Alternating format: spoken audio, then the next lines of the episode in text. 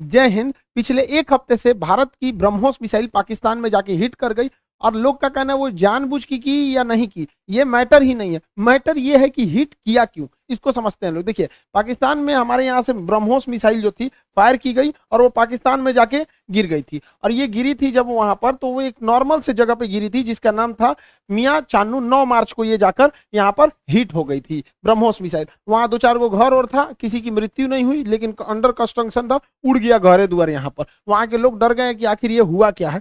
तो उसके बाद वहाँ पर जो डी जो inter service public relation officer होते हैं आईएसपीआर कहीं पे भी देखिएगा तो एक पीआर ऑफिसर होता है पीआर पब्लिक रिलेशन यही लोग सारे लोग पब्लिक से कांटेक्ट करते हैं। जैसे मीडिया वाले को पास भी एक पूरी की पूरी पीआर टीम होती है। अब किसी मीडिया वाले को मान के हमारा इंटरव्यू लेना है, खान सर का इंटरव्यू तो उन लोग को क्या पता, उन, वो अपने पीआर टीम को बोलेंगे कि खान सर का नंबर निकालो, बताओ कहाँ बात करना है। तो वो पीआर टीम ही काम करती है। तो हर डिपार्टमेंट का एक पीआर ऑफिसर होता है पब्लिक रिलेशन ऑफिसर वही बताता है क्या हो रहा है, क्या नहीं हो रहा है, एक तरह का प्रवक्ता होता है।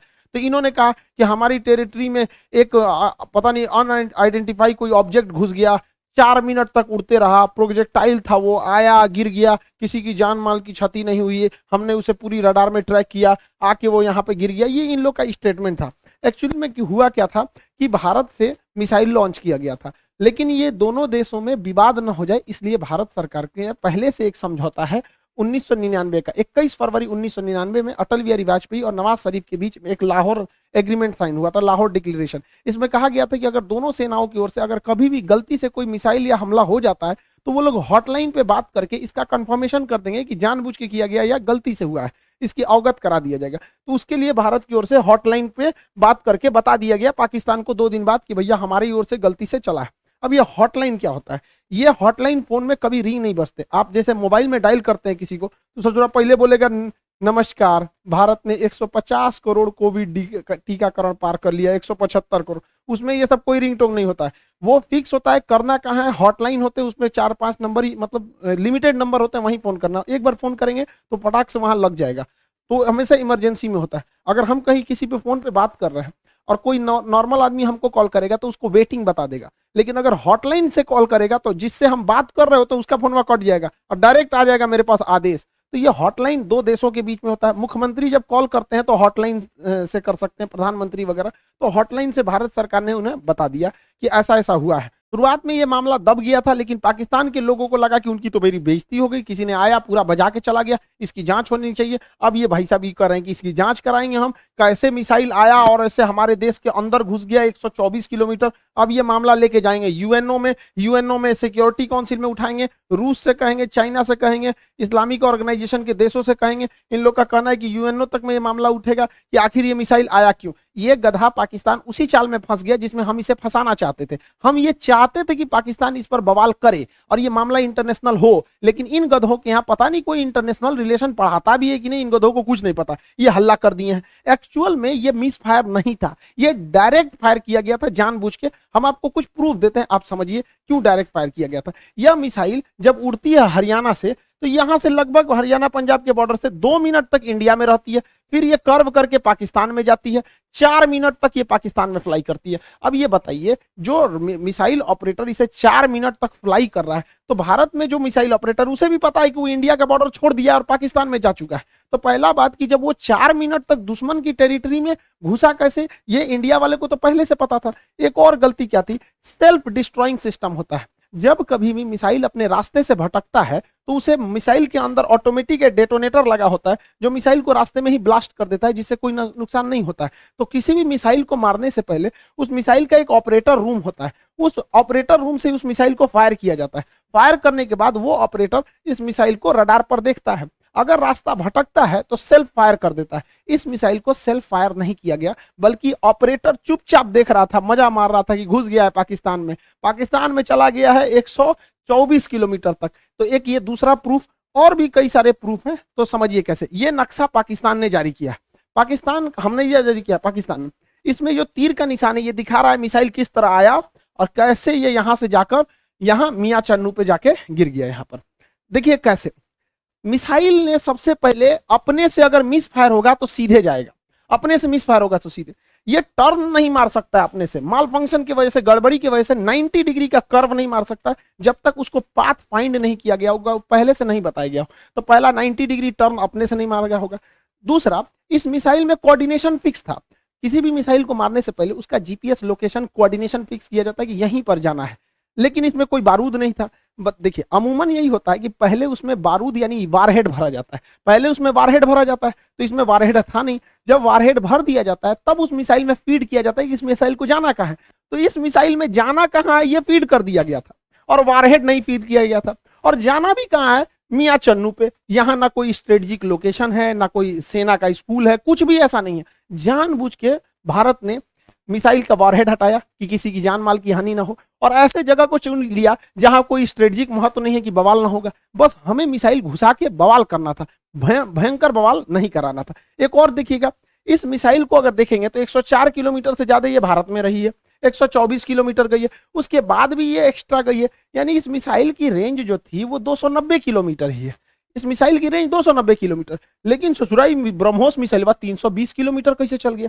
लगभग ये 30 से 40 किलोमीटर एक्स्ट्रा चला है। देखिए, ये पाकिस्तान का ही नक्शा ही दिखा रहा है कि 33 किलोमीटर एक्स्ट्रा चल गया बवाल है, भैया रेंज से तैतीस कैसे? तो कोई भी चीज़ को फेंकते हैं तो जब रेंज खत्म हो जाता है तो आराम से गिरता है। तो ब्रह्मोस और आगे गया था यहाँ पर। इस दौरान भी इसे सेल्फ डिस्ट्रॉय नहीं किया गया, यानी भारत से बैठ के ऑपरेशन टुकुर टुकुर देख रहा था, जानबूझ के किया गया है इसको। अगला देखिए, और भी, ये खुद पाकिस्तान कर रहा है, उसको समझाते हैं। ये उनके आईएसपीआर है inter service public relation ISPR. समझ में आ गया? आईएसपीआर, समझो समझो, तोरा नहीं पता अभी यहाँ पे। पहला, इनका कहना है कि हम उस पर नज़र बनाए हुए थे। देखिए, इन निकम्मों को, इसके देश में एक सौ चौबीस किलोमीटर कोई मिसाइल घुस गई। इसको ये लोग अपने रडार में बस नज़र बनाए हुए थे। ये खुद कह रहा है कि हमने बस उसको ट्रैक किया, उसको 124 किलोमीटर। क्योंकि उस मिसाइल की रफ्तार इतनी ज़्यादा थी, तीन मैक की थी, कि हम उसे मार के नहीं गिराए। जबकि जब भी कोई एयरफोर्स में कोई दूसरी देश का जहाज़ या कुछ भी हॉस्टाइल सिचुएशन में कोई चीज़ एंट्री करता है तो स्टैंडर्ड ऑफ़ प्रोसीजर एसओपी जो कहता है कि सबसे पहले उसको मार के गिराओ। तो इन लोगों ने मारा नहीं वहाँ पर। 124 किलोमीटर जब ये घुसा है तो कई बड़े शहरों के ऊपर से क्रॉस करके गुजरा है। कई हाई वैल्यू टारगेट को क्रॉस करके गुजरा है। क्या पता वहीं गिर जाता। तो इससे यह साबित हो जाता है कि इनके पास ब्रह्मोस को मार के गिराने की क्षमता है ही नहीं, वरना इतने हाई वैल्यू टारगेट के ऊपर से गया है वहीं गिर जाता, तब क्या हो जाता? ब्रह्मोस न्यूक्लियर कैपेबल मिसाइल यानी इनके देश के ऊपर से इतनी बड़ी मिसाइल चली गई। ये लोग केवल और केवल बेसरम लोग कह रहे हैं कि हम उसे ट्रैक कर रहे थे, करते रहो ट्रैक यहाँ से इतना डिग्री कर मार के तुम्हारे यहाँ आके गिर गया।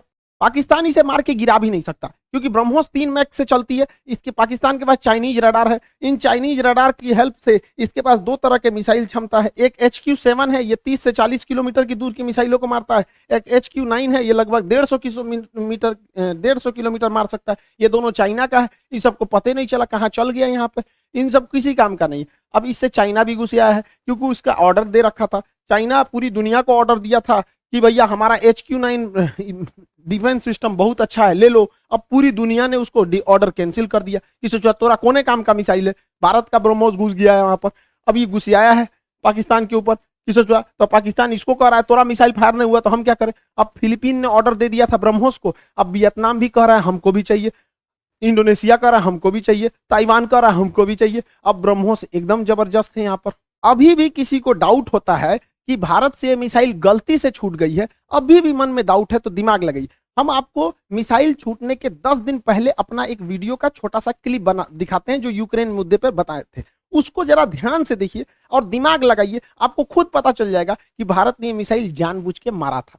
इस दुविधा में हम लोग हैं कि अमेरिका का साथ दें कि रूस का साथ दें। इसके लिए सबसे अच्छा रास्ता क्या होता है? समझिए। मान के चलिए हमारे दो बहुत करीबी आदमी हैं। उन दोनों का ब्याह पड़ गया। वो कह रहा है कि हमारे ब्याह में आना वो कह रहा है हमारे ब्याह में जाएगा। तो भैया हम एक में जाएँगे तो दूसरा से संबंध खराब हो जाएगा। एक काम करते हैं वही दिन हम अपने ब्याह कर लेते हैं। बाले बातें खत्म हो जाएगा। भैया, हम अपने ब्याह में बिज़ी थे। इसी वजह से सबसे अच्छा तरीका है, ना हम रूस के फेवर में जाएँगे और ना ही हम अमेरिका के फेवर में जाएँगे। सबसे अच्छा तरीका है, मोदी जी को अपनी सेना को बोलिए कि गलवान घाटी में दो किलोमीटर आगे घुस जाए।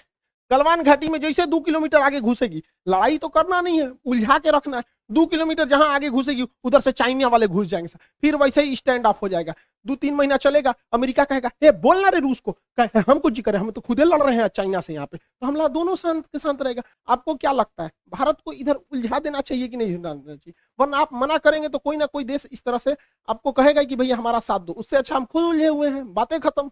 अब समझ में आ गया? हम लोगों को इस इंटरनेशनल कचड़ा में नहीं पड़ना था कि रूस का साथ दे, कि यूक्रेन का दे, कि नाटो का, कि अमेरिका का। इसलिए हम खुद बोले थे कि भारत को कहीं ना कहीं हमला कर देना चाहिए, ताकि हम लोग खुद ही इंटरनेशनल प्रेशर से बच जाए। आज पूरी दुनिया नहीं करिए कि आप हमें जेनेस्की का साथ दीजिए नाटो का साथ दीजिए, कुछ नहीं कर रहा है। अब हम लोग यूक्रेन मारने से हट गए क्योंकि पाकिस्तान इसे इंटरनेशनलाइजेशन कर रहा है। और हम लोग बच गए यहाँ पे। मोदी जी कभी कभी मेरी बात मान लेते हैं।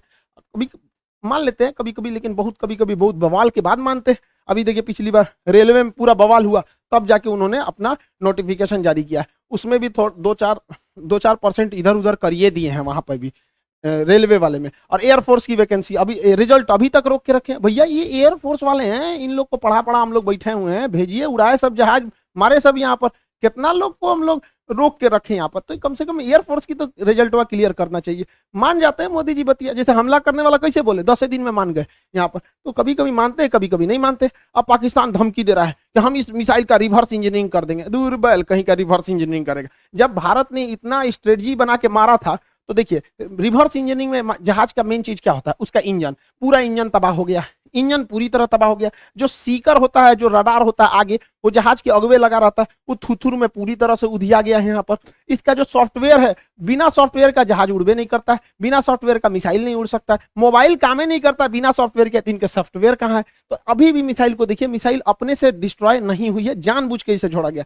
तो पाकिस्तान कर रहा है, ये किस धातु का बना है? ये हम पता कर लेंगे। रे ससुरा लोल, अगर तुम ये पता कर लेगा किस धातु का है तो तुम अभी तक बना चुका रहता कि किस धातु का है। धातु पता करके बता, इंटरनेट पे मिलता है, हमरा से पूछ लियो, आके हमसे पूछ लियो, केमिस्ट्री में जब मेटलर्जी चैप्टर पढ़ाएँगे ना, धातु कर्म चैप्टर पढ़ाएँगे, धातु शोधन सांद्रण, निस्तापन, भंजन, वही बता देंगे मेटलर्जी में तुमको। ब्रह्मोस का खोजेंगे लोल कहीं का। कौन सी बचल है ब्रह्मोस में? कुछ नहीं मिलने वाला है। लेकिन हाँ ये बवाल कहेगा, हमने ब्रह्मोस का कॉपी बना लिया। अमेरिका के टॉमहॉक का हमने कॉपी किया था, हमने कॉपी बना लिया। ऐसा कुछ कॉपी नहीं बना पाएँगे, क्योंकि बहुत ही टफ इंजीनियरिंग होती है इसके अंदर। आपका आगे का जो रैमजेट इंजन है, ये बर्बाद हो चुका है। फ्यूल सिस्टम बर्बाद हो चुका है। प्रपल्सन सिस्टम बर्बाद हो चुका है। नेविगेशन सिस्टम बर्बाद हो चुका है। खाली खोपड़िया मिलेगा तो ये बना लेंगे मिसाइल यहाँ पर। गुलेल बनाना है, देख के बना लेंगे। लोल कहीं के यहाँ पर मिसाइल बना लेंगे। और तुम बना, भारत के पास पहले मिसाइल बनाने के बाद परीक्षण केंद्र जो था, वो पोखरन में था। यहाँ परीक्षण करते थे। चांदीपुर में परीक्षण करते थे।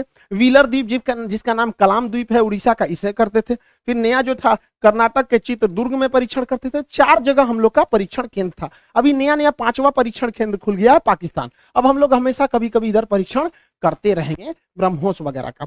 और पाकिस्तान का नया सरदर जो है, ब्रह्मोस जो है, वो नेवी से तो मार ही सकता है एयरफोर्स से मार ही सकता है, ज़मीन वाला तो अभी मार के गया है।